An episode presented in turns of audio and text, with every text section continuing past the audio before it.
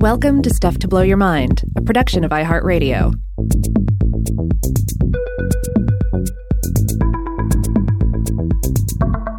Hey, welcome to Weirdhouse Cinema. This is Rob Lamb. And I'm Joe McCormick, and today we're going to be talking about the 1940 uh, size related thriller Dr. Cyclops. You know that line, that classic Hollywood line about how I stayed big, it's the pictures that got small? well, you can't say that about this movie because this movie is really truly about actors getting small. That's right. Uh, uh, this is this is our first 1940s film. I mean, barely since it's a 1940 release. Uh, mm-hmm. Uh, but yeah, I was. Uh, this is one I was I was not familiar with. I'd never heard of it, uh, despite the fact that it has a pretty famous director who we'll, we'll, get into more about in a second. But it's Ernest B. Schoedsack, um, who if that if that name doesn't ring a bell, I think his most famous film will for you. It was, of course, King Kong. Yeah, this uh, this movie I, I thought was a real firecracker. Like it, it looks great. It has amazing special effects.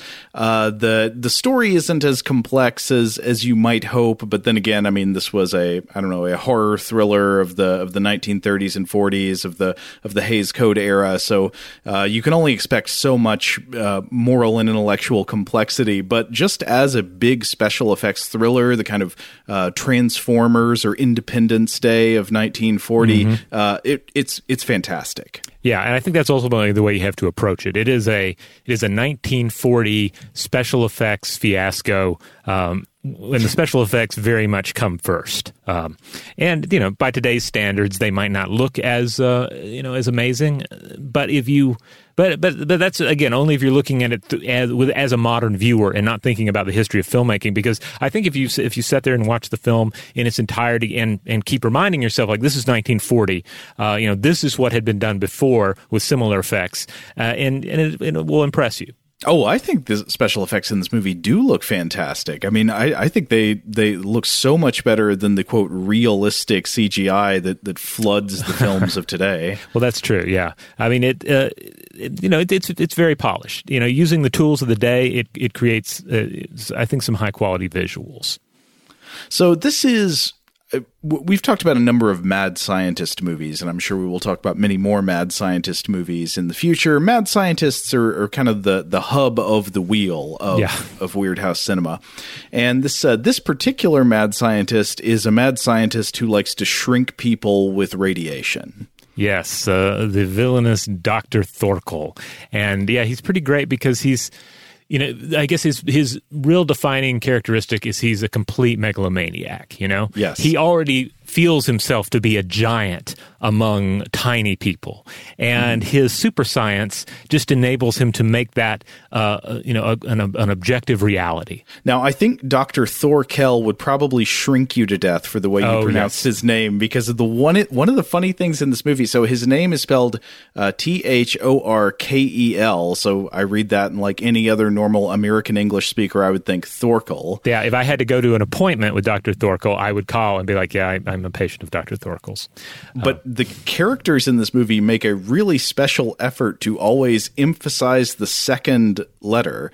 Uh, so it's like Sar Do, no Mister accent on the dough. Here we get Thor Kell, no Mister. It's Doctor accent on the Kell.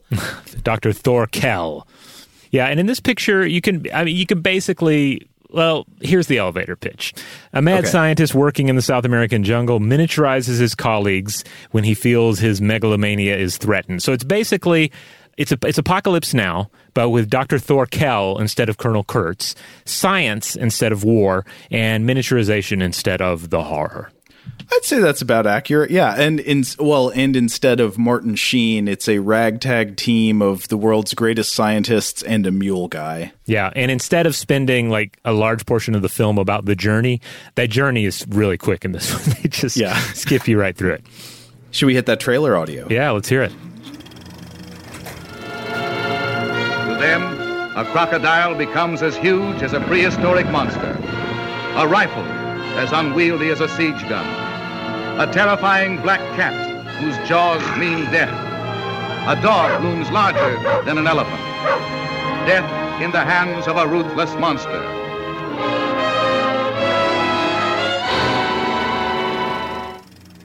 All right, so let's talk about the the people involved here. Really, the the one we're going to spend the most time on is, of course, the director Ernest B. Schoedsack. I know almost nothing about the life of, of Schoedsack except that he is involved with one of the, the great early uh, uh, special effects and I don't know what you might call it, science fiction horror films of of the uh, the big studio era, which is King Kong.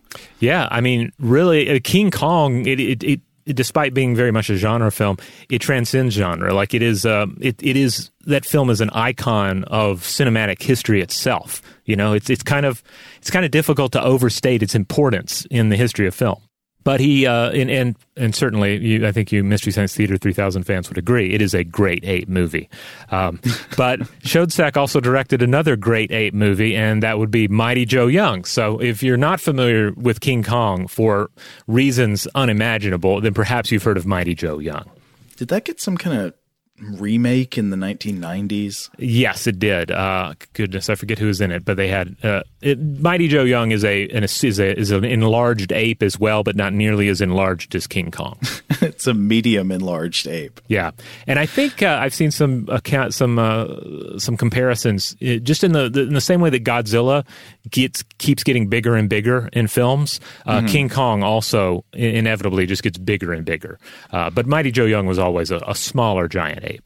So some of this guy's big movies uh, seem all focused on changes in size perspective, either really big creatures or really little creatures, smaller than they're supposed to be. And mm-hmm. this is funny because I, I think there were this is sort of the A list version of that kind of director, but there were also B list versions of that kind yes. of director because you get uh, people like Bert I. Gordon who made B movies, almost all of which are about creatures of unusual size, either yeah. like a, a person or a t- creature that gets shrunken down or creatures that get blown up real big. Yeah, and uh, you know, I I think ultimately Bert I. Gordon was able to make some some some really interesting films, uh, but they're generally not put on the same pedestal as King Kong none of them look as beautiful as Dr. Cyclops does. Another thing that Dr. Cyclops really has going for it, with the modern release especially, or at least the, the Blu-ray of it that we watched, uh, the the it, it has three color technicolor and the technicolor is gorgeous. Mm-hmm. the colors are just dripping off the screen. Yeah it, in a similar way to dr x here though that was not technicolor. That was what two-tone technicolor? Two color technicolor yeah. yeah this is three color so this is like the the color you know uh, color films that would come later. Yeah so there's a certain unreality to it uh, but it's beautiful uh, and and it's certainly i mean i I find it more engaging than a, a, lot of black and white films of the period. Uh, just you know, I guess it depends. Like you wouldn't want to see Mad Love in color. Mad Love belongs in black and white. Like that is the world of of that film. Uh, but this mm-hmm. one really benefits from the color. Well, and taking place in the jungle, I feel like there are a lot of uh, shots in it that I wonder if they were only included to take advantage of that that beautiful three color Technicolor. Like, mm-hmm. like there are parts where it will just cut away to some kind of tropical bird that is squawking in a tree, and yeah. you know we see all of its beautiful feathers. Yeah, yeah, sort of. You know, before 3D, there was you know there was Technicolor. Yeah again, it's quite quite a beautiful looking film. So let's talk uh, let's talk about the um, the director behind it. Uh, again, Ernest B. Schoedsack, who lived 1893 through 1979. Um, we're, we're not going to really be able to touch on his entire biography here, uh, but if, if you want a good one, uh, you know, you can go to the usual places. I found uh, Britannica had a nice one online, uh, but but here are some of the the interesting points, or the bullet points of his life that I think are worth driving home here. So, first of all, he ran away from home as a teenager and worked as a surveyor in San Francisco. He got a job as a cameraman from help with help from his brother in 1914. And then during uh, the First World War, he served as a cameraman in the Signal Corps in France. Uh, he stayed in Europe. After that, he got involved in adventure filmmaking. So this is this is interesting because it it, it makes sense given the nature of films like King Kong, but it also, uh, you know, it seems to run, um, you know, against the grain if you think about his success in fiction, because earlier on it's it's less purely fictional. There's a certain documentary aspect to it, like fictionalized documentary work. So he he served with the Red Cross in 1919, helped refugees uh, from the uh, Russo-Polish War, and he uh, he also filmed this conflict as well as the Greco-Turkish War of 1921 through 22 and in this, he essentially wound up working as a conflict journalist and was then sponsored by the New York Times as a cameraman on an around the world expedition. Wow. So he worked on this. He worked with uh, a pilot by the name of Merian C. Cooper, and they began producing what they called natural dramas, which were a kind of combination of travelogue and drama. Hmm. Uh, this is super fascinating, uh, given what we've covered on Stuff, Stuff to Blow Your Mind before. In 1925, he joined William Beebe's expedition to the Galapagos Islands as a cameraman. Ah, now William Beebe was, if you'll recall, the uh, was he a marine biologist? He was a researcher who uh, who got down into a basically a gigantic metal ball that just Yep. was dangled down deep into the ocean to see what kind of life could be observed through a tiny window in this ball uh, at, at depths that had never before been documented firsthand Yeah, the bathysphere. horrifying because this this ball had no means of self propulsion. It was not a submersible. It was not a submarine. It was just a hollow metal sphere and dangling by a chain. So if the chain breaks, you just sink to the bottom of the ocean. Yes, but uh, but he was, as we discussed in past episodes of Stuff to Blow Your Mind, he was also notable because he he tended to surround himself uh, not only with technicians on these expeditions, but also artists, like people who could write about it, uh, people who could uh, illustrate what was going on, um, yeah. and and and it turns out Schoedsack was one of the um, creatives that he brought a- aboard to document the work, at least on one of the expeditions. Now, I think the bathysphere observations were not in the Galapagos. That was somewhere in the Atlantic. It was off, uh, what, Bermuda or somewhere in the Bahamas. Yeah, I believe so. This would have been a, yeah, this would have been a different uh, journey, but uh, but still, it's wonderful how these two came together. I wasn't expecting him to come up in this.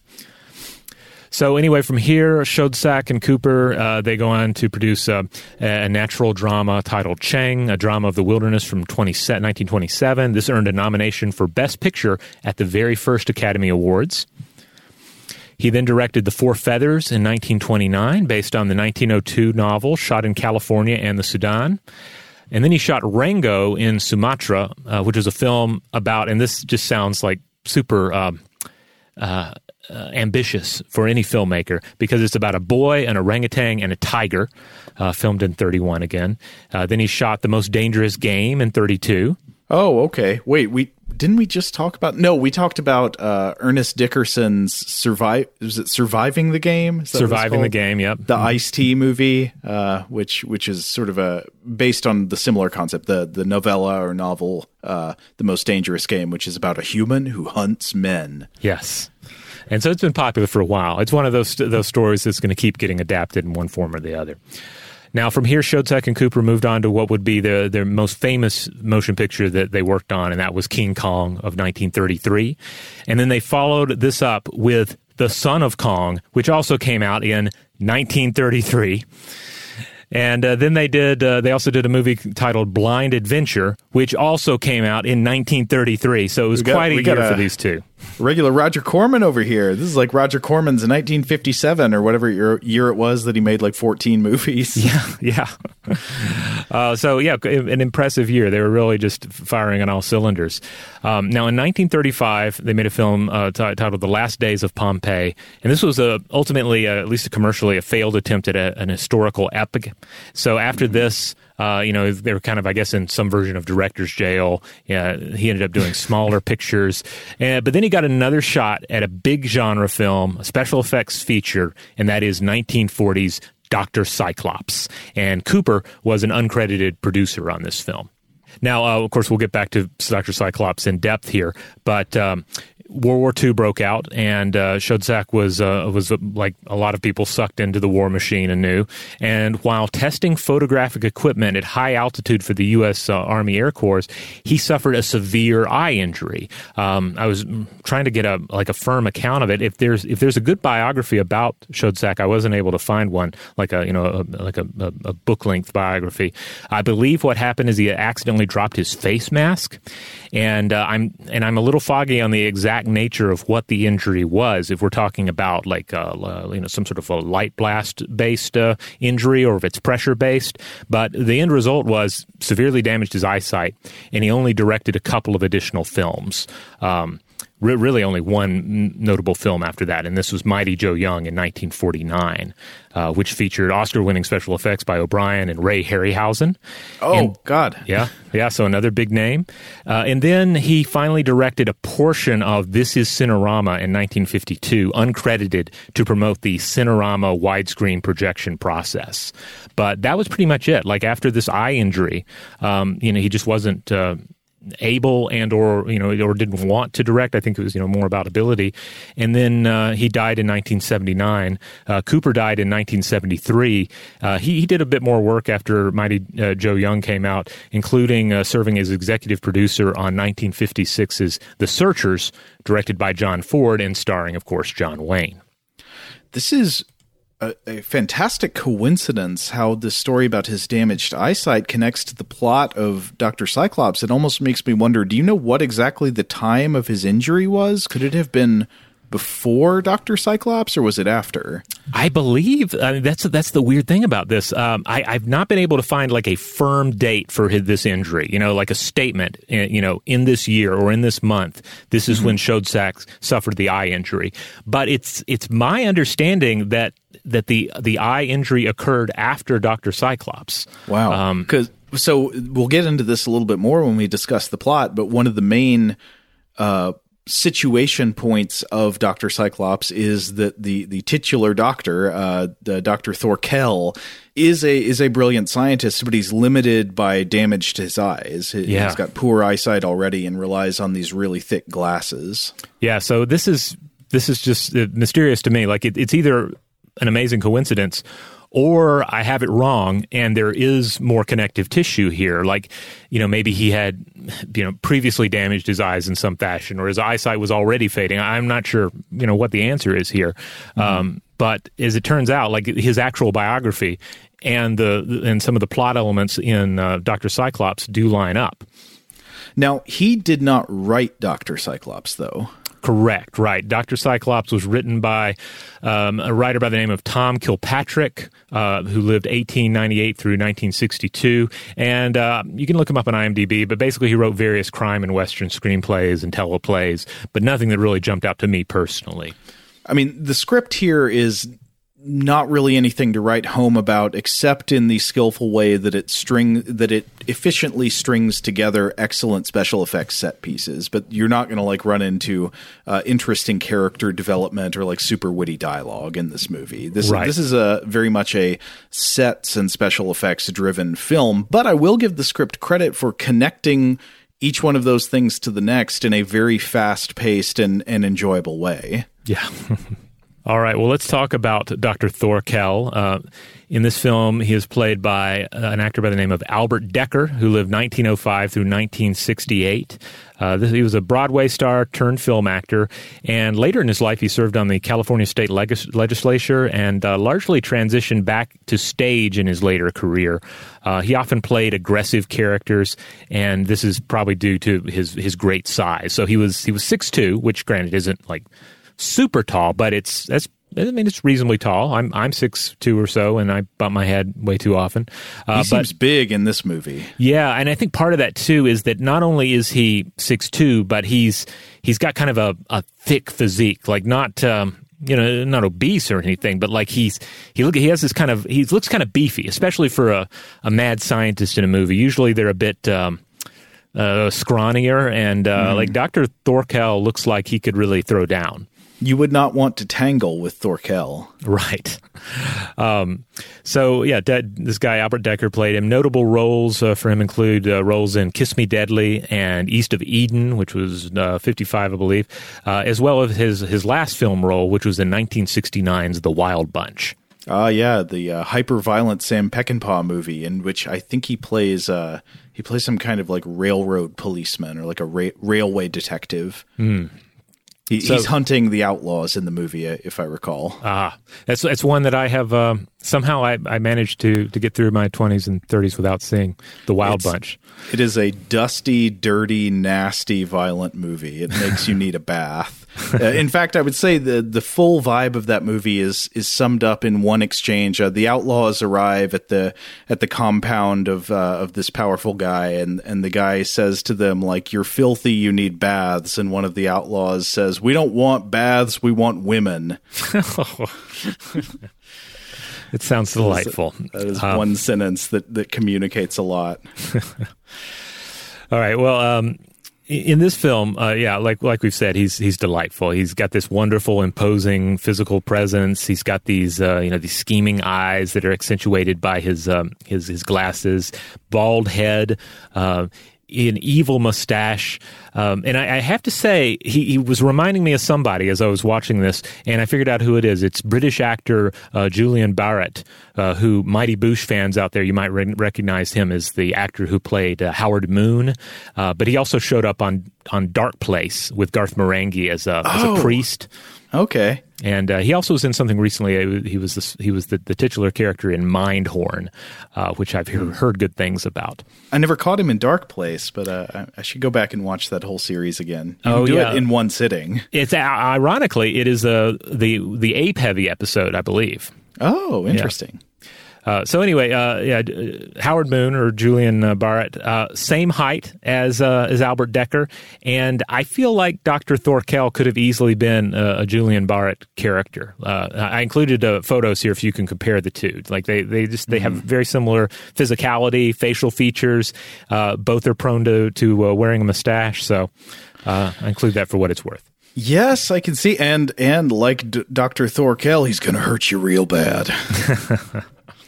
All right, so there are other humans in this film, and we'll we'll touch on them uh, with with in less detail because there's not much else for non Doctor Thorkel characters to do in this film. I mean, I would say they execute their functions correctly, which is to move the plot from one fantastic set and and and prop uh, sort of extravaganza to another. Yes, and do so, uh, you know, with, with with a serious look on their face.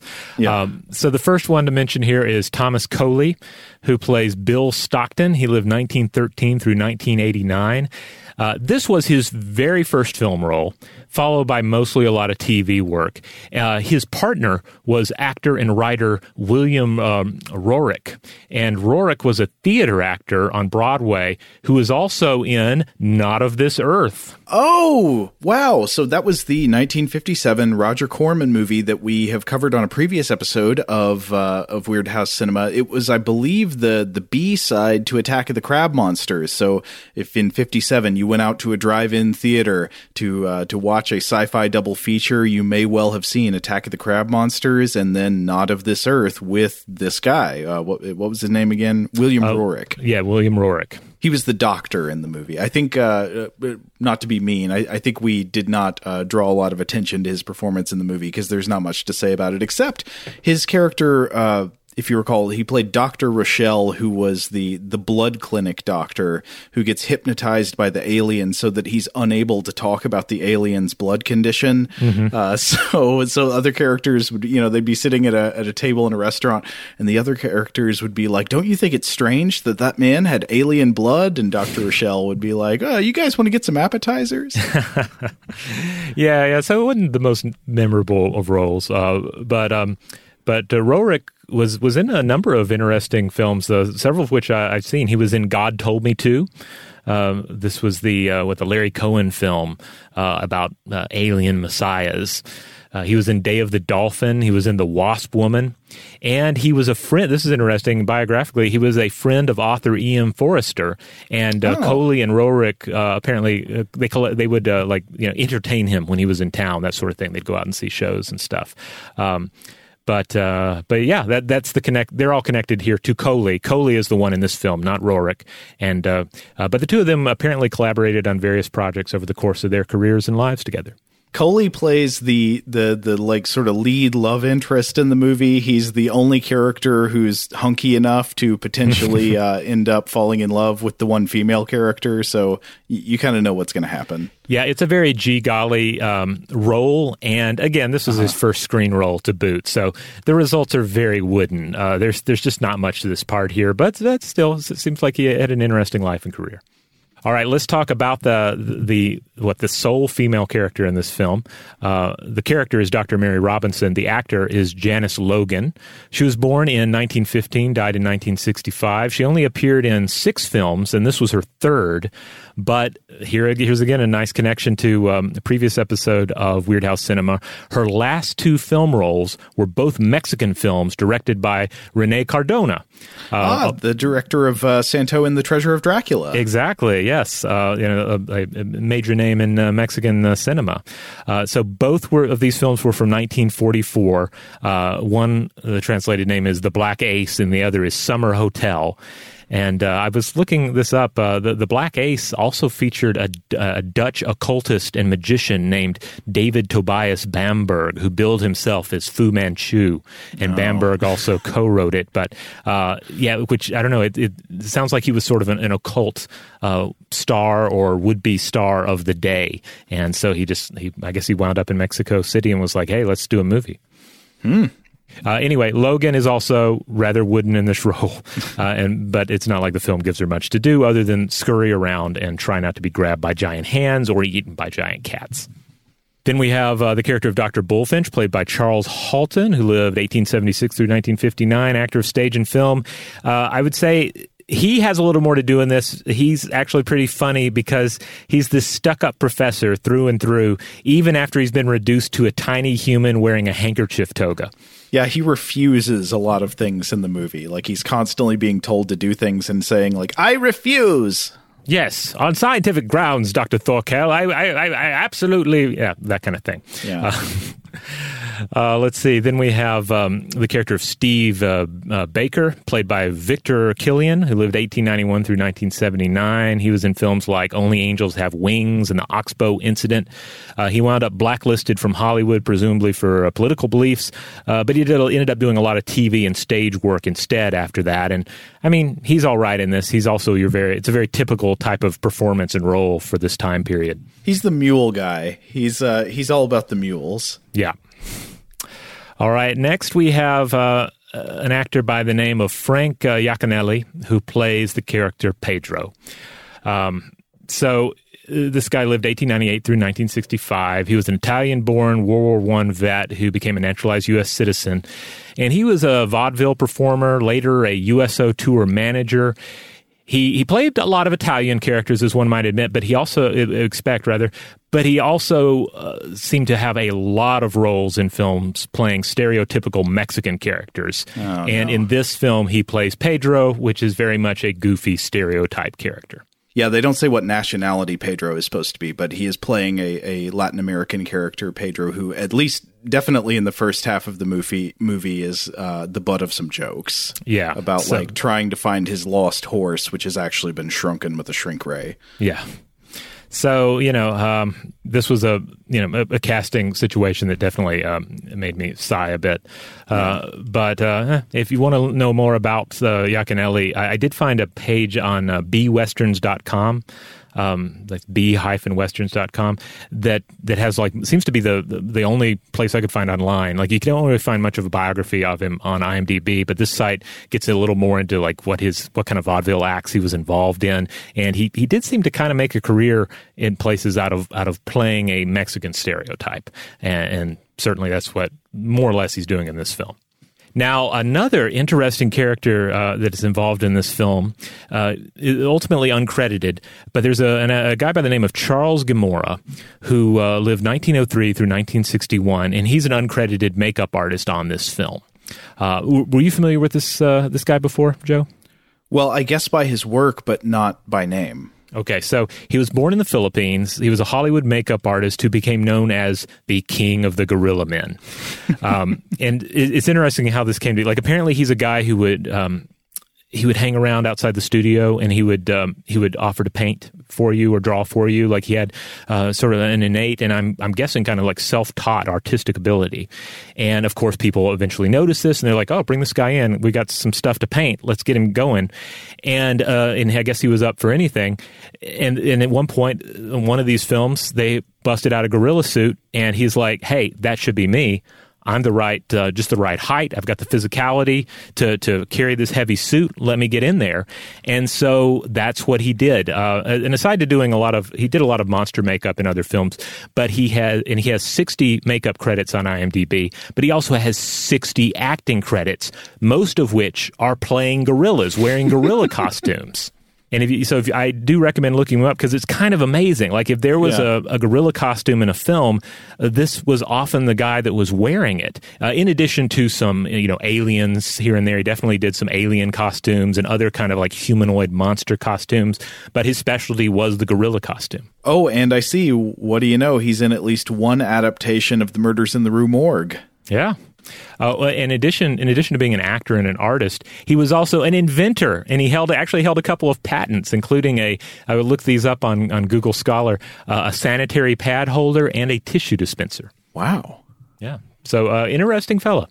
Now, uh, again, he was just a you know makeup guy in this. The the two main special effects names were um, uh, Farciot Edouart and Gordon Jennings. Uh, these were the two that were nominated for an Oscar for the special effects in this film for the 13th Academy Awards. Now, they ultimately lost to The Thief of Baghdad, uh, but uh, but these are some impressive special effects, like we said. Um, they're impressive for their time. It's not the first time that we see miniaturized humans or giant animals in a film. Um, certainly, Tod Browning's 1936 film, The Devil Doll, uh, predates it. Uh, but this film makes some impressive use of supersized sets, giant hands, creative combinations of footage. Yeah, the, the special effects in this film are really top notch. I, I was trying to think of earlier examples of really good looking special effects for miniaturized humans, and I recalled the main example I could think of are the excellent shrunken human effects in Bride of Frankenstein. Oh, by, yes. By James Whale, uh, which was released in 1935. Now, you might remember in that movie when we first meet, uh, you could argue the villain of the film, doctor Septimus Pretorius, the, also just one of my favorite mad scientists in movies. Uh, Do- Dr. Thorkel and Dr. Septimus Pretorius, they're really up there in the canons of mad science in the first few decades of, of uh, studio motion pictures. I love Dr. Pretorius because Yeah. in, uh, in in the Frankenstein uh, film, Bride of Frankenstein, he's he's such a mad science enabler. You know, Yes. Frankenstein is like, I can't do it anymore. I'm emotionally wrought from that last film, and he's like, No, no, we've got to get you back in there. We've got to Yeah. get you back in there. You can do it. Let's do some evil. There's also a great part in Bride of Frankenstein where we see Dr. Pretorius just going down into a crypt just to have like a midnight snack. Like he goes down into a crypt at night for a picnic. He lays out a spread with like food and wine and stuff on a big tombstone. It's wonderful. Oh man, uh, I forgot about that part. But uh, yeah, But it, I think it's like right when we first meet Dr. Pretorius in the movie. I think it, what is it? Uh, who is it who's playing Dr. Frankenstein in the movie? Is it Colin Clive? Yes, it's Clive- Colin Clive. Yeah, so he's meeting with Colin Clive, and uh, he's like showing off his latest work, which are these jars of homemade homunculi. So he's got like tiny humans in jars, and I think he has like a tiny king in one glass vial and a tiny queen in another. I don't really recall the special effect relating to the plot much. Maybe I'm forgetting how it connects, but uh, it no, it doesn't really. It's just like, look at what I can do. Yeah. um, I'm pretty great. You're you're great. Let's work together, Yes. and you will do great mad sciencey things. Well, yeah, it seems like one of those things that I, I suspect often happened in early special effects driven uh, movies like this, which is that somebody had figured out how to do a certain kind of effect in a way that looked good. So you just find a way to work it into the movie. It's like, well, we can do it. Why not do it? So let, let's get a homunculus in this movie. Yeah. And uh, uh, I didn't look deep into it, but as a side note, I think those homunculus effects in, in Bride of Frankenstein were done by John Fulton and David Horsley, uh, and that was by it was done by like uh, combining different different shots. So you'd have a you know a shot of people inside full size glass jars with a certain kind of background, and then that was matted over the the full shot, you know, at normal distance with uh, with the the actors looking huge in comparison.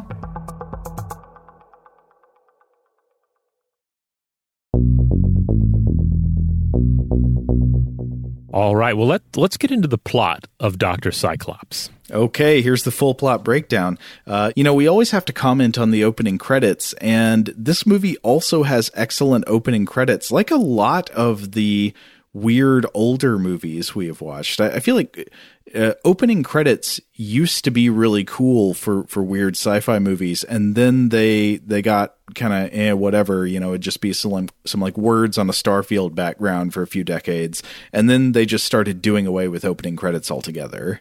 Yeah, but for for a while, certainly in this age, it feels like the opening credits were treated like the poster. You know, Yes. as if you might be walking by the uh, projection screen and deciding whether you're going to stop and finish watching. I mean, that's the ultimate weird. I guess you're getting the audience revved up, but it's like they've already paid their money. They're already in the seat. They're they're clearly they're not going to walk out yet. Uh, but I I guess it's about just preparing them for what's to come. Well, there's actually a kind of visual continuity from the opening credits to the opening scene in this movie because you've got uh, while the credits are rolling, there is this flickering light effect that creates a kind of auroral unease that is then replicated again once you get to the opening scene. It's like the same uh, shimmering, flickering light effect carries over into the scene of a bald man in welding goggles who is leaning over a table examining a fluorescent green tube in a room lit by this shimmering green light. And of course, this is Dr. Thorkel. And the movie gets right to it because his his colleague Mendoza enters the room, and of course, I, I my brain every time somebody said Mendoza, my brain kept going to The Simpsons. um, but uh, his colleague Mendoza enters the room, and he says to Doctor Thorkel, "How much longer will you struggle before you realize you can't do it?" And Thorkel says, "No longer, my dear Mendoza, because I have done it. Look for yourself." Uh, so you know they examine what it is that Thorkel has been looking at, and Mendoza is aghast. He is shaken. Uh, Thorkel says there should be sufficient radium to tear it to shreds, and yet it's still alive. And we don't know what they're talking about, but Mendoza is horrified. He's he's terrified of the power of whatever they've discovered, and he says he starts saying like, "You must destroy your slides. You must burn your notes." And then we get uh, some some classic backstory through utterly implausible dialogue. You know, when somebody says something to another character that that person would have no occasion to say to them, uh, just obviously for the benefit of the audience. So Mendoza says, "When I discovered this gigantic radium deposit, I first thought of you, Doctor Thorkel, my teacher, of Doctor Thorkel, the great biologist. I sent for you to counsel me. I began to imagine here in the jungle the Thorkel Institute, a palace of healing to which all might come. And it was very much like Grandpa Seth has been dead for three weeks now, and it's been hard on all of us, including me, his daughter. That is correct, Joe, my podcast partner, who has podcasted with me for many years at this point. Uh, But Thorkel is immediately dismissive of Mendoza's concerns. He's like, you know, bah, we, uh, we now have the very cosmic force of creation itself. We can shape life like clay. And then Mendoza, again, with the classic uh, sci fi movie line, he says, You are tampering with powers reserved to God, which is almost verbatim the last line of Bride of the Monster by Ed Wood. You remember that part? Yeah, yeah, I think so. the movie with uh, Bela Lugosi and Tor Johnson, and uh, and at the end of the movie, Bela's mansion explodes. I don't remember why. Like there's a giant octopus attack, Yeah. and the mansion explodes, and then a, a guy just kind of soberly looks at the camera and says he tampered in God's domain. So Mendoza's like, we shouldn't tamper in God's domain, but Dr. Thorkel is like, yeah, that's what we're doing, and Yes. we're going to do it. he literally says uh, he says like uh, you're tampering with powers reserved to God, and Thorkel says that is good. That is just what I am doing. and so Mendoza tries to forbid it, but Thorkel he's tasted the God power now, and there's no going back. So it is time to murder. And the Mendoza murder is a very cool scene. I thought Thorkel shoves Mendoza's head through this radioactive green tube he's been looking at. And then there's a photographic effect where Mendoza's face is just gradually layered over by skull paint. I liked yeah. it. It's it's a it's a weird scene. Apparently, this one was removed from some TV airings of the film. Uh, so I don't know if they found it like maybe it was for time or it was just like, considered too graphic. There is a like a severity to it. Like it, it firmly establishes Dr. Thorkel as a guy who will murder for you know for for his science and will really not think twice about it. It's not like there was a struggle or some sort of accident. It wasn't one of those situations where oh I've stumbled into murder and now this is who I am. He's like got to kill you now and he does it. Right.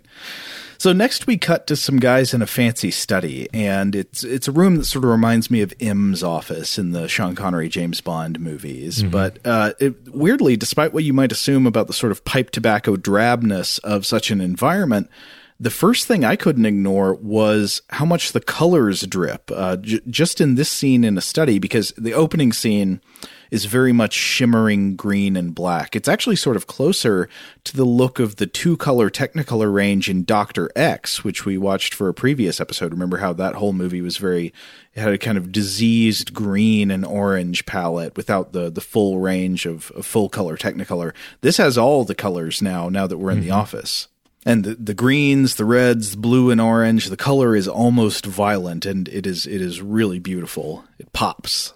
But anyway, so we're in the study now, and these uh, two two stuffy old guys are uh, discussing attempts by Thorkel to recruit them by mail for research at his remote institute in the Amazon. I think it's supposed to be in Peru. And this is Dr. Bulfinch we're meeting. He's one of these two guys here. And they're discussing the pros and cons of joining Dr. Thorkel's Jungle Institute. Pros are that he is the greatest living biologist, so mm-hmm. be good to work with him. Cons are he's a strange man, secretive about his experiments. Uh, you, you already get the impression that these guys suspect he may kill them. uh, and I, I love the strong vibe from the very beginning that this is going to be like the Fyre Festival of scientific research. It's just like lure everybody to a remote location and then just watch it all go to hell. Yeah, yeah, like it's it's pretty obvious where this is, at least in general, where this is going. Like mad scientist is up to bad stuff in the middle of nowhere where where there is no law but his own let's go let's go hang out with him and see what happens yeah, and then there's a sort of recruiting montage. These, these scenes are they're brief. There's not yeah. much to them. Yeah, uh, it's kind of like, hey, if you paid your hotel bill, uh, no. Well, right. better join up with us then. right. So we get Dr. Bulfinch, and then we get Dr. Mary Robinson, who's writing a letter saying she's joining the team. Uh, I think so the letter. yeah, I think the letter says something like uh, "should should be no problem" or something. Um, and then we see the recruitment of a good for nothing deadbeat geologist named Dr. Uh, Bill Stockton. This is the guy played by Thomas Coley. And he is pulled in on the promise of having his many IOUs remitted. Uh, so when we meet him, he's lounging in a patio recliner. And I don't know if you noticed this. Did, did you notice that there are just, in at least one of these shots, there are bugs crawling all over his lap? No, I did not notice that. I mean, it's it's easy to miss. It goes by pretty quick, and I don't think it's supposed to be like that. I think it's just something that happened to get caught by the camera. But in one of the shots, there are at least three flies simultaneously. A couple are on his belt buckle, one's kind of to the side of his crotch, and it makes me wonder, like, what did he spill sugar water on his lap or something in an earlier take? Um, I don't know. I mean, is he shirtless in the scene? No, no, no, no. Okay. He's got a shirt on. Yeah. Okay. Well, I was thinking maybe they oiled him up a bit. You know. Uh, okay but who knows? Huh? Uh, but yeah, so they're recruiting him because I don't. I think there was supposed to be another mineralogist or geologist, and that person fell through. So now they're trying to get the deadbeat guy, but he's a handsome deadbeat. And then finally, they're out in the field in Peru, and Bulfinch, Robinson, and Stockton recruit a uh, miner slash mule wrangler named Steve, who has a lot of mule thoughts and he wants to get rich and there's a mule haggling scene between Bulfinch and Steve, which is pretty funny. Steve's like, "You can't have the mules. I need them for something." And and then all these eggheads are like, "But Dr. Thorkel is the greatest living authority on organic molecular structure." And the mule man is not very impressed. But eventually, they get him to go along by promising him riches and uh, saying that he can come with them to to I guess make sure the mules are okay. Yeah, it's. Uh uh, it, it didn't make tremendous amount of sense, but okay, he's coming along. Right. So they journey through the jungle. They arrive at Dr. Thorkel's compound. Uh, Thorkel's assistant, Pedro, comes to inform him that they've arrived. And when Thorkel is interrupted, I, I just want to say he's wearing an awesome helmet slash suit. Uh, Rob, I attached a picture I found of the helmet for you to look at here. It is, it, it's just like it's just like a can, just like a straight up thick can with two eye holes surrounded by glass and then a kind of rounded top. It's not very elaborate, but it looks great. Yeah, it looks kind of. I mean, it reminds me a lot of some of the stock rocket men and robot costumes of the of the day. Mm-hmm. Um, you know, it looks a little bit like a medieval knight as well. Oh, it's kind of the knight guarding the bridge in Monty Python and the Holy Grail. Mm-hmm. Yep. And so they get there and they all meet Dr. Thorkel and Dr. Thorkel is a creep from the first minute. They they do not like ease into it. He's got the unholy combo of a huge head with tiny glasses and he's he's huge in general but it's just this like large, bulky, bald man grabbing people by the arm and moving them around uh, and saying like, "I'm so glad you've come." He might as well be saying, you know, "What what lovely cells you're made out of." and we so we find out that Dr. Thorkel sent for the assistance of the other scientists because of damage to his eyes. The damage to his eyes no longer allows him to use the microscope. But I was wondering, wait a minute, then if that's the only problem, why did he send for three different scientists then? It almost seems like the implication is that Dr. Thorkel thinks that if he had fully functioning eyes, he would be worth four scientists put together. yeah, that makes sense. Um, or you know, or maybe it's it's it, he doesn't expect uh, all of them to live that long. You know, uh, right. he needs multiple sets of spare eyes. Well, this is weird because so here's a question I have. He is a creep from the beginning, but the movie does not suggest that he planned to kill them all along. Like mm-hmm. the fact that he kills them does genuinely seem to be an unexpected development for him. He kills them uh, because they discover his secrets, basically. Yeah. Yeah, I, I, mean, I guess he what he I think it's revealed that he he sort of needed a a, miner, a mineralist uh, a mineral specialist uh, mm-hmm. to uh, to weigh in on some of uh, his work. He needed somebody with a bio, biology background, but uh, I don't know about the professor. Did he? I mean, just sort of brought him in to to boast to him about like I, maybe part of it is like ultimately he needs an audience. Like he's a, yes. he's doing amazing things. So yes i need i need a basically a, a team of judges to come here and tell me how great i am I think we're sort of rewriting the script as we go, but th- that's I think you're onto something there. That that is part of it. Like he as a megalomaniac, he needs people to witness his greatness. Yeah, so that that's one of the downsides to to working out in the, the jungle is that uh, in the jungle is you occasionally have to bring people in to uh, recognize your greatness. Right, and so they're there and they recognize his greatness, but he wants them to get right to work. So he has them look at some stuff in a microscope. And Stockton, the the deadbeat hunk, he sees some iron crystals under the microscope. This is like minutes after they've arrived, and he says, "Yes, it's iron crystals in the microscope." And Doctor Thorkel is like, "Ah, eureka! Okay, that's it. Well, I'm done with you guys now." and but and Bulfinch, which is funny. I mean, very funny. and Bulfinch is mad. He immediately yep. gets super indignant and starts yelling. He's like, "You can't do this to us." Um, he, oh, at one point, Bulfinch is like, "Are you are you intimating that you brought us here just for five minutes of work?" And Thorkel is like, "I am not intimating. I am merely stating a fact." Which that's man, that's one of my favorite types of statements in English. The the like, I'm merely stating a fact. Like that wasn't a threat; it was a promise. You know, I'm not suggesting anything. I'm merely stating a fact. I wonder when was the first instance of that. I don't know, uh, but but yeah, this seems like a, at least a, an early variation on the theme. But anyway, Bulfinch and Robinson, they are mad and they want to know what it is that, that Thork is working on before they leave. Steve, the, the mule guy, he thinks he knows. He thinks the answer is that there is a mine full of precious ore somewhere around here. Uh, Stockton doesn't seem to care much. It seems like he's fine to just like get his bill settled and then leave. He, all, you know, all he wants to do is lay around in a chair, basically. Yeah, but the other two, it is kind of like they thought they thought this was going to be Thorkel et al. Uh, yes, you know they thought they, they were going to get co-author credit. Yes, exactly. But yeah. no, there's only one author on Thorkel uh, research, and that's Dr. Thorkel. Now, you might know more about this than me. I was kind of curious about this movie's abundance of unflattering pants. There are multiple characters wearing pants that have like big, saggy butt and thigh areas that sometimes make it look like they're wearing like a weird sort of diaper or just sort of just have a saggy butt in the pants. Are these some specific kind of rugged outdoor pants of the era, like you know, the go into the jungle pants? Uh, I, I didn't know what the deal with this was. I don't know. Uh, I just I just thought maybe that was the style of the day. You know, you just wore big balloony pants, but uh, I could be wrong. Maybe maybe uh, the pants experts out there can weigh in. Well, anyway, Steve, the mule guy, goes out snooping at night uh, the the day before Thorkel has told them they're supposed to leave. Thorkel says you need to leave tomorrow, and so it's that night, and, and Steve goes out snooping around. I think he wants to track down the mine. So uh, while Thorkel is inside wearing his crazy helmet and doing science work, uh, Steve is snooping around this big hole in the ground that has a giant like uh, rigging over it, and with some kind of rope dangling something down in the hole. And then he's almost caught by Thorkel. Thorkel comes out and Baker hides, and it, it is revealed that Thorkel is operating some kind of awesome giant copper drill in the Thorkel super deep borehole. He's like drilling down into the earth and getting something out of the earth. I, I don't know. Uh, I think maybe it's the radium samples. Yeah, there's this. They don't talk about it uh, uh, that much, but there's this sense that he's somehow absorbing radiation out of the the ground itself. Mm-hmm. Um, you know, by by lowering this probe down into it. Um, it's that's kind of the sense I was getting from it.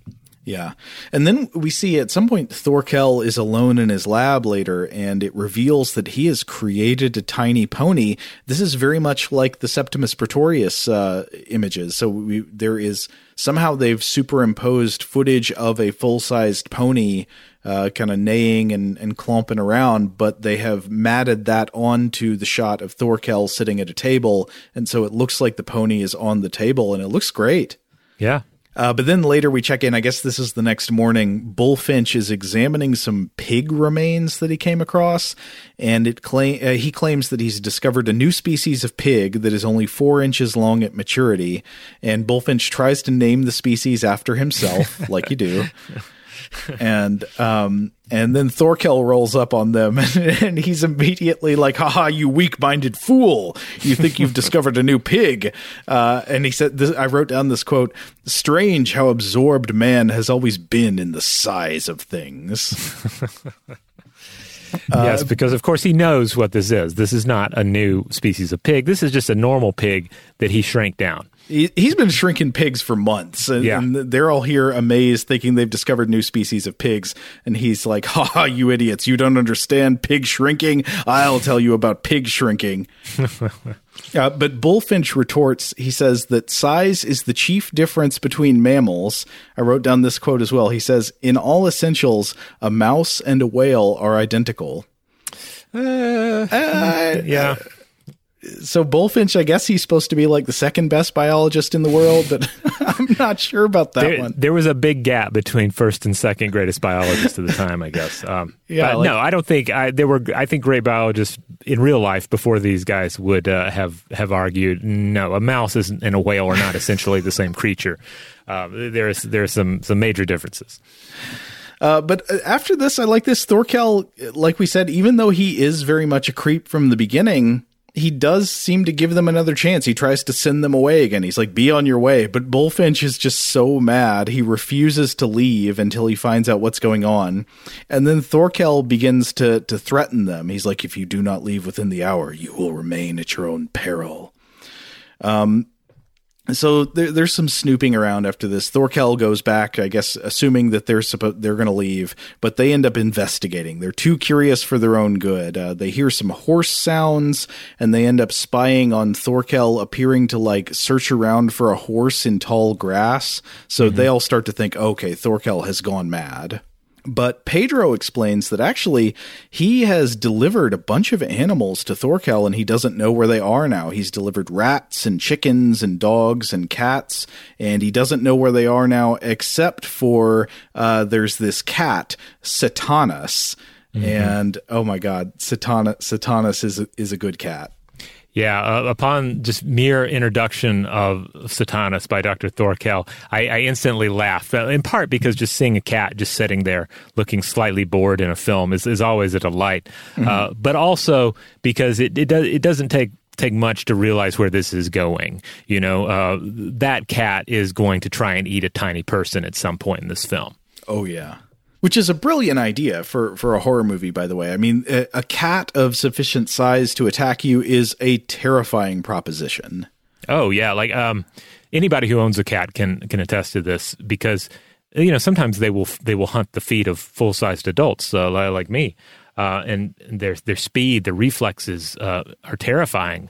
Uh, despite how much time they spend, you know, laying around doing nothing and sleeping, uh, when they want to move, uh, they can do so with just incredible speed. So it's easy to imagine yourself as a, a small creature and having to face, uh, you know, the, the, the ferocity of a domestic cat. Um, you know, you wouldn't you wouldn't stand a chance. Your your only chance really would be that it would grow bored and torturing you to death. Yeah. I mean, I would say seek out water because you know a lot of a lot of domestic cats don't don't really like getting too wet. Uh, mm-hmm. I mean, I guess there's some exceptions, but you know they, they, can be scared about getting too close to water. But then again, if you're very small, I guess water would probably like a shrunken human might very well be in extreme danger from water. Uh, we, we, can talk about this more as we go on, but I recall again the JBS Haldane essay, uh, you know, on on being the right size, where he talks about uh, how getting wet is an entirely different proposition for a small animal than it is for a larger animal because like if a if a rat gets wet like a huge percent of its body weight is now clinging to the outside of it yeah uh, but anyway uh, so there's this question like where did all the animals go you know all the animals that pedro delivered and uh, where are they now pedro says i don't know but satanas every day she gets more fat she is really living her best life here. She's yeah. getting to, to to to kill, to hunt and kill so many animals that she wouldn't get to otherwise. Shrunken pigs, shrunken horses. Mm-hmm. It's all gravy for Satanas. Yeah. Uh, but anyway, so they're packing up to actually leave this time, I think. Um, but then they discover that they keep finding reasons to stay. Uh, they discovered that the ore that they've been finding around this place contains radium, which at this time they're like, whoa, that's worth a lot of money and it's very important for scientific research. I guess this would have been on the cusp of the era of the discovery of, of uh, nuclear power. Yeah, so certainly, the, you know, the, the, scientists are like, "This is great for science," and then uh, Mule Guy is like, "Like, there's, there's, uh, that's some expensive radium. I want a piece of it." Yes, get me the money. And so they start snooping around in Thorkel's stuff, and then there's a big confrontation. Uh, they they find records of him saying that he has shrunk things, and they're like, "Well, he's obviously lost his mind." And uh, they, they, and then he comes in and discovers them going through his stuff. Uh, they they have a confrontation, and he's like, "Here, well, let me explain everything to you. Come into this room and look at my condenser." And so they all go in there. Uh, Robinson, Bulfinch, Steve uh, Stockton and Pedro. Yeah, at, the, go, at, last he's like, Pedro, get in here. There's room. Yeah, There's room. yeah. Everybody, everybody cram into this in, into this room. Don't be suspicious. Uh, just look at the condenser, and then he slams the door on them and shrinks them. And now we've reached the situation of the film. Everybody except Thorkel has been shrunk to about 13 inches tall.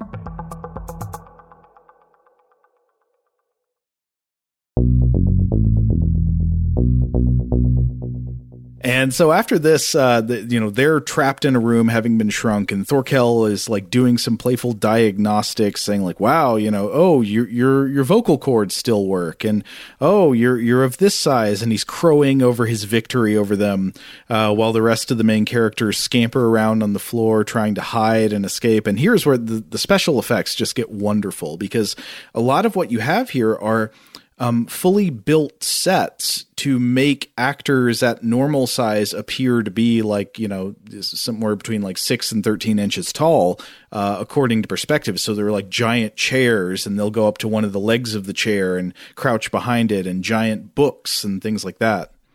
Yeah, I, I love it when films would do this, and I guess they still do variations on this. But uh, I, I, I talked to a guy once in real life. Um, who uh, had previously worked in special effects, and he had worked on the film Stephen King's Cat's Eye, which you mm. might remember doesn't have any miniaturization occurring, but it does have a troll creature, which was, of course, played by uh, like an adult in a full size costume. And in order to make him seem like a tiny creature, they had to build like an enormous um, child's bed for this actor to uh, prance around on. Uh, so I got to see some behind the scenes photos of that. He had in an album, and it was super cool. I love it. I love it. I I really really miss the era of uh, special effects through built sets and built environments. I mean, it, I do feel like something really is lost. No, no, matter how good an animated environment can look, I mean, the, the green screen world I do feel like has lost something beautiful. Mm yeah, there's a craftsmanship to it. I mean, not to say there's not a craftsmanship in creating virtual environments, but um, uh, there's a you know a physical craft to it that uh, perhaps is is kind of lost. You know, one thing I noticed at the very beginning is that uh, as soon as we come on the new characters, I guess they are too small for their original clothes now. So instead, the characters have all replaced their original clothes with like togas. They're like uh, little torn pieces of cloth that they're wearing, like uh, like like togas and stuff. And this really, I think, heightens the connection to the Odyssey. That's right, and, and, of course, this the film will continue to. It will let you know that it is referencing the Odyssey. Uh, right. It's going to be very direct about it. Uh, but yeah, this may be the first uh, sign that they're going in that direction. Uh, so yeah, I love this because they their clothes were not shrunk. Uh, right. Dr. Thorkel is picking up their clothes and putting them in a bag later. But I guess he left either pristine handkerchiefs in there and some uh, sewing equipment for uh, at scale for them, or he had pre-arranged clothing made from handkerchiefs for them. Uh, one or the other, because they seem to fit rather well. Yeah. And so Thorkel says that, you know, he's like, well, I've been working for days without rest and now I'm going to fall asleep. So he falls asleep. And while he's asleep, they escape the room by building a tower out of books and using a matchstick to draw back the bolt on the door. And then there's a, there's a great moment I loved where they're trying to sneak around outside once they, they've gotten out. And there are some chickens, just like yep. giant chickens. And giant chickens, hey, that would be really scary. I mean, that's like a dinosaur. Yeah, I, I, I would I would be terrified. Yes, yeah, like a like a big feathered T Rex, and yeah. you know, I guess with any of these animals, you have to ask yourself, what is the threshold of, of miniaturization at which I am identified as potential prey by this animal? Right. You know? Uh, and the chickens never try to eat them, but the implication is there. I mean, I really do. Yeah. So if you were 13 inches tall and you were walking past a chicken, I mean, that'd probably be like a a human walking past a, a, a Deinonychus or something like theropod dinosaur, the predatory one. Yeah, if it decided you were worth a peck, I mean that could that would be death. But they do a thing that really did make me laugh. They do the just act natural walk while they walk past the chickens. You know, mm-hmm. like pretend like we're, we're supposed to be here. and then uh, they get attacked by Satanas, the cat, and they have to hide among a bunch of cactus, which I thought was a cool idea. Yeah, yeah. And Pedro's dog Tipo eventually comes to the rescue, chases off Satanas, and here we get uh, we hear we get the movie, I guess, offering thoughts about how you would be treated differently if you were miniaturized by a cat versus by a dog. Yeah, this was fun because I've I've heard this this many times before. People commenting that okay, if you were to suddenly be, uh, you know, an inch tall or whatever, um, your your dog would still be your friend but your cat would just eat you immediately. And um, and I I don't disagree with that principle.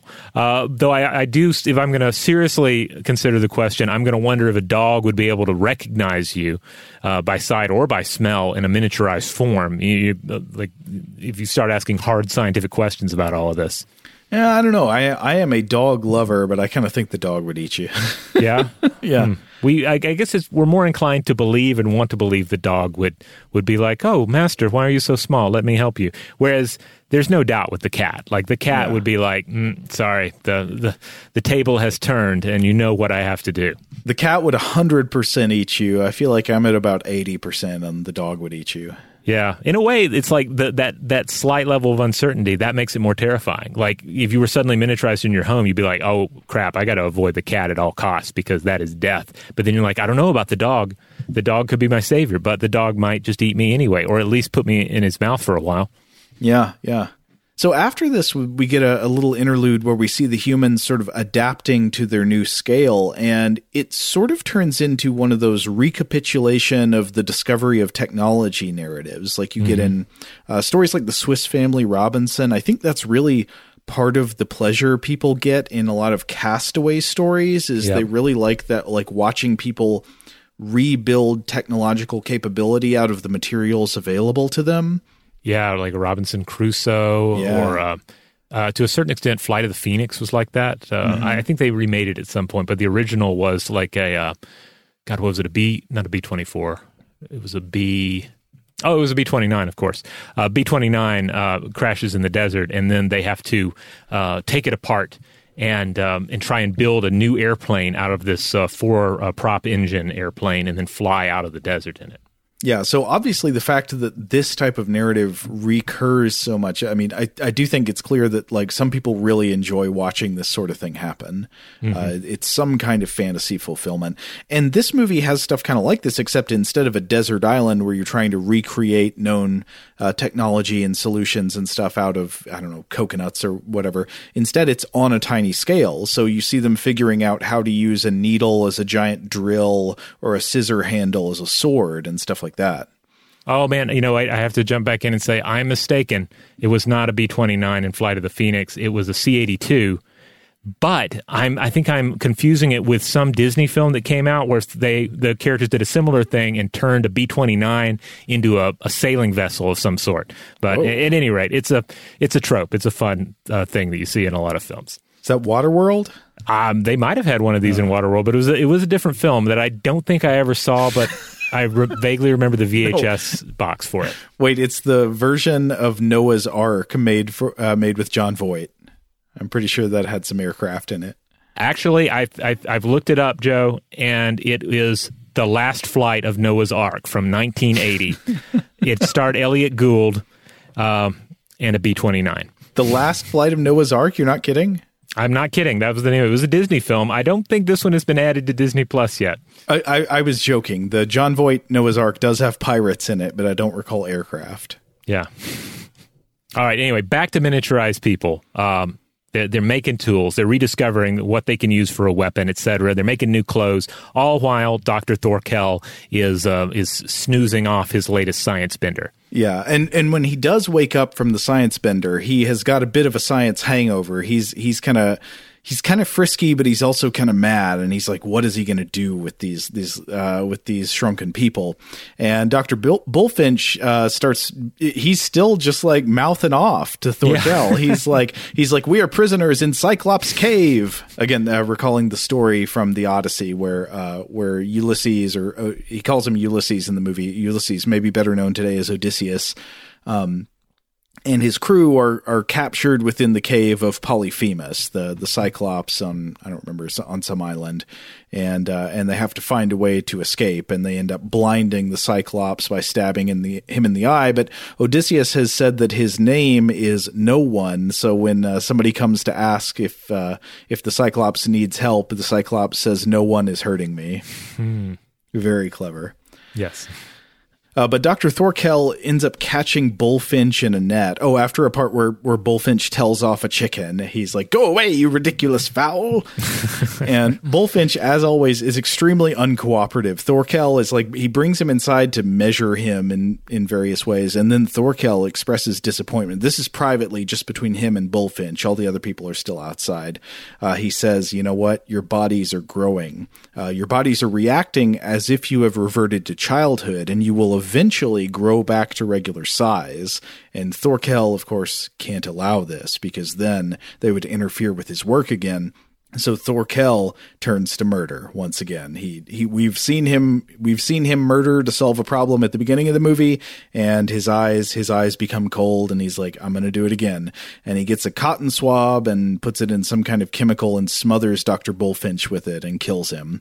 And there's like a giant fake hand for Bulfinch to be held in. It's pretty good. It's a great scene. Um, and, and again, very brutal. Uh, you know, d- despite the, the, the sanitized nature of this film as a whole, it's it's just a cold murder of the of this professor. Um, you know, but also during this scene, I, I was thinking about what Dr. Thorkel said about how you're going to grow as if you were children into adult form again, which in this movie, all it means is you're going to get big again by the end of the film. And the, mm. and it's saying like, if you had hidden, you would have just returned to normal anyway, but instead you came back to me and now I will kill you. But I had a moment there where I was imagining like, what does this mean? Well, if, because a baby is not like a miniature adult Right. You know, it changes a lot as it becomes a grown person. So I was trying to just contemplate, like, what would that mean if you were a miniaturized person and then you grew, like, what monstrous full sized forms would they grow into? Are you gonna have skull plates fusing together again? Like what's yeah. going on? Like so, I that was kind of a nightmare scenario that this film does not explore. But uh, I had a moment there where I was like, "Oh my god, Dr. Bulfinch, say hello to a second round of baby teeth. ah, I refuse. Uh. Uh, and then, uh, so we mentioned that scene is kind of brutal. There's another, th- there's a lot of impl like this is not a bloody film, but there's a lot of implied violence in it that is very brutal in its suggestion. So you see the the other humans after Bulfinch is murdered, they're hiding in this big thicket of cactus, and then Thorkel comes out, and I guess he's trying to kill them, and he starts chopping up the cactus with a shovel it's messed up. But, uh, yeah. but we find when he, he chops it all up and then finds they've escaped through a hole in the wall out into the jungle. And Thorkel taunts them over the wall, saying that they will never live half an hour out in the jungle. And sure enough, there comes along a storm, which again, think about how terrifying of a threat a storm would be if you were tiny, if you were like, you know, six inches tall or a foot tall or whatever this is. Yeah, I mean, just on top of the, the jungle itself, like when, when Thorkel said that, I was like, no, he's absolutely right. Like to yeah. go into the jungle at this size is just death. Like everything is going to potentially eat you. Yeah. But then on top of that, the storm. Right, and again, this comes back to the, to the Haldane essay I mentioned earlier on being the right size. The the thing about how when you're when you have a, a, a very a much larger surface area to mass ratio, as smaller creatures do. There are advantages to that, like you can fall off of a roof and probably not be hurt because you know the uh, the amount of air resistance uh, provided by the surface of your body will be enough to keep you going pretty slow actually as you fall compared to the mass in your body.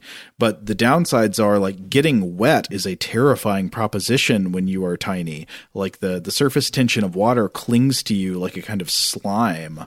Mm-hmm. And so imagine, yeah, you're you're out in the jungle and the rain is coming down and there's rivulets everywhere. It's very scary.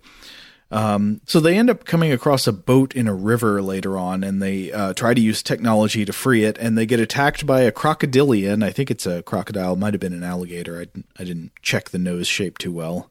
But the crocodile attack sequence is great. They're trying to fend it off with fire, but they've got these like little tiny sticks that are on fire that are just not enough fire. Yeah, they're just kind of dropping it uh, on the, the creature and it doesn't seem to particularly care. Yeah, and then eventually, after they chase it off by throwing a bunch of flaming sticks on it, uh, Thorkel returns. He comes and finds them, and again, it's brutal. He um, uh, Pedro heroically leads his dog away from them, uh, drawing off the the smell, and uh, and so he he saves the rest of the people. But Thorkel sees him and shoots him, and so Pedro has been murdered. And then after that, the, the rest of the people are hiding in some grass, and Thorkel starts stomping through the grass. And then uh, when he can't find them, he burns the grass. Yeah, so there's this inferno uh, uh, uh that he he starts here, just f- trying to flush them out. Yeah. Uh, but it doesn't quite work because they find another place that they can hide themselves. Right, they stow away in his specimen box, the box that he was going to put them in when he found them.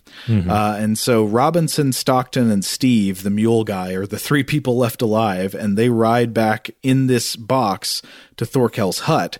And once they get there, they get out, and uh, Stockton decides, no, I'm going to stand my ground this time. I'm not going to try to escape. We've got to kill Thorkel. And the other two agree. So first they try to aim a shotgun like a cannon at his pillow in mm-hmm. his bed. Uh, but then Thorkel doesn't go to bed. Instead, he falls asleep in his chair. And then it really gets into the blinding of Polyphemus in the Odyssey because they steal his glasses. Remember, it said at the beginning that uh, he called them there because his eyes were so damaged he really couldn't see without his glasses. And they uh, they know where he keeps his extra pairs of glasses because they find them when they're going through his stuff earlier, and they hide those.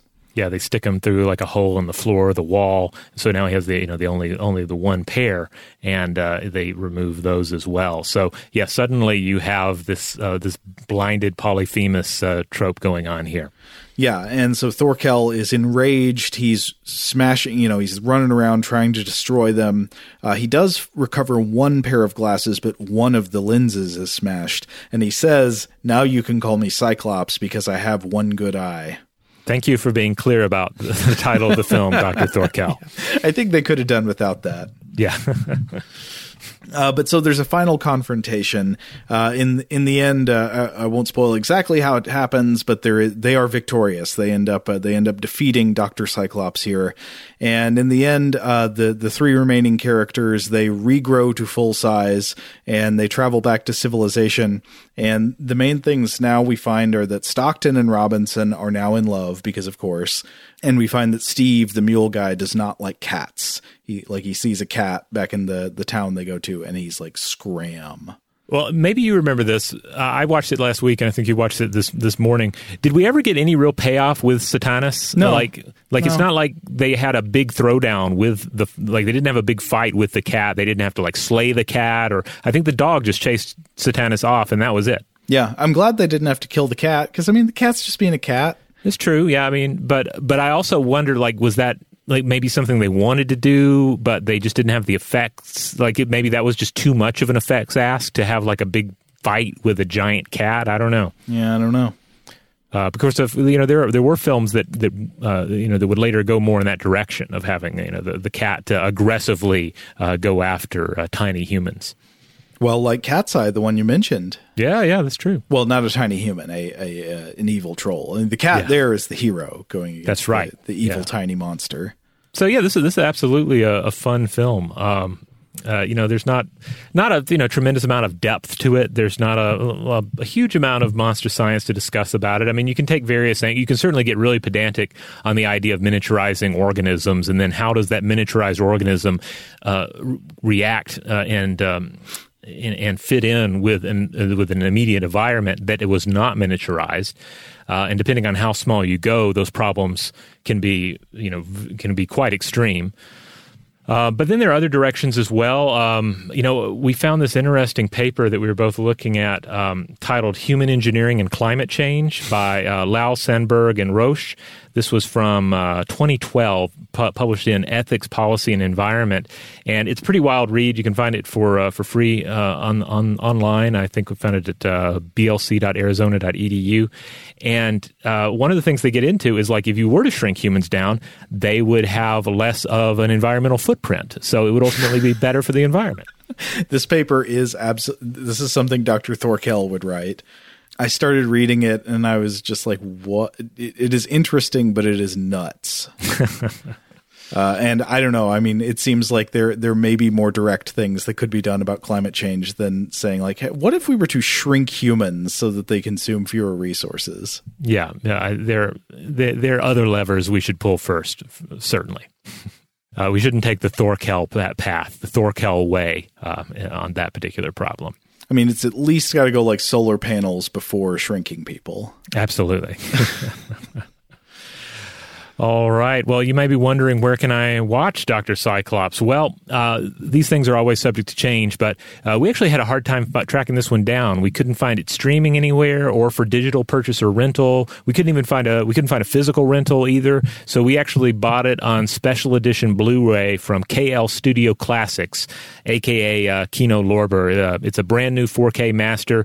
It also has an audio commentary by film historian Richard Harland Smith I didn't I didn't have a chance to listen to it, but uh, it, it, sounds like it would be pretty cool. Uh, the box art on this one is great. Uh, unlike some of the other previous releases that have come out that had kind of like cheesy box art, like this one has that uh, that weird probe mechanism in the center that is uh, lowered into the earth. You have a picture of of, uh, of Dr. Thorkel there with it looks like lasers coming out of his eyes. It's pretty mm-hmm. good. Yeah, it's really good art. But then again, this is also a classic film by a notable director, so it's it's it's entirely possible you might be able to catch this one on uh, you know one of like I don't know Turner Classic Movies or something to that effect. Uh, I know we've we heard from some people after we did our episode on Mad Love, uh, chiming in and saying, "Oh, they're showing Mad Love tonight." So who knows? Maybe check your local listings is what I'm saying. Well, let's do it then. Let's go ahead and uh, and call it done. We're done with Doctor Cyclops here, but this was a this was a fun one to watch, a fun one to discuss. And if uh, if you would like to listen to us discuss other films, you can catch other episodes of Weirdhouse Cinema every Friday in the Stuff to Blow Your Mind podcast feed. So our core episodes are are about science and culture, and those publish on Tuesdays and Thursdays. We do an artifact episode on Wednesdays, listener mail on Mondays, but Friday uh, that's when we get to cut loose and discuss some sort of uh, weird cinematic gem, uh, generally from yesteryear. That's right. So keep tuning in.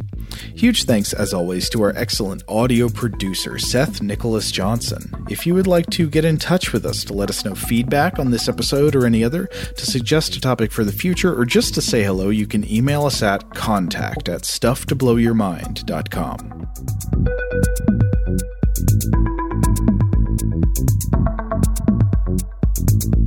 Stuff to Blow Your Mind is production of iHeartRadio. For more podcasts from iHeartRadio, visit the iHeartRadio app, Apple Podcasts, or wherever you listen to your favorite shows.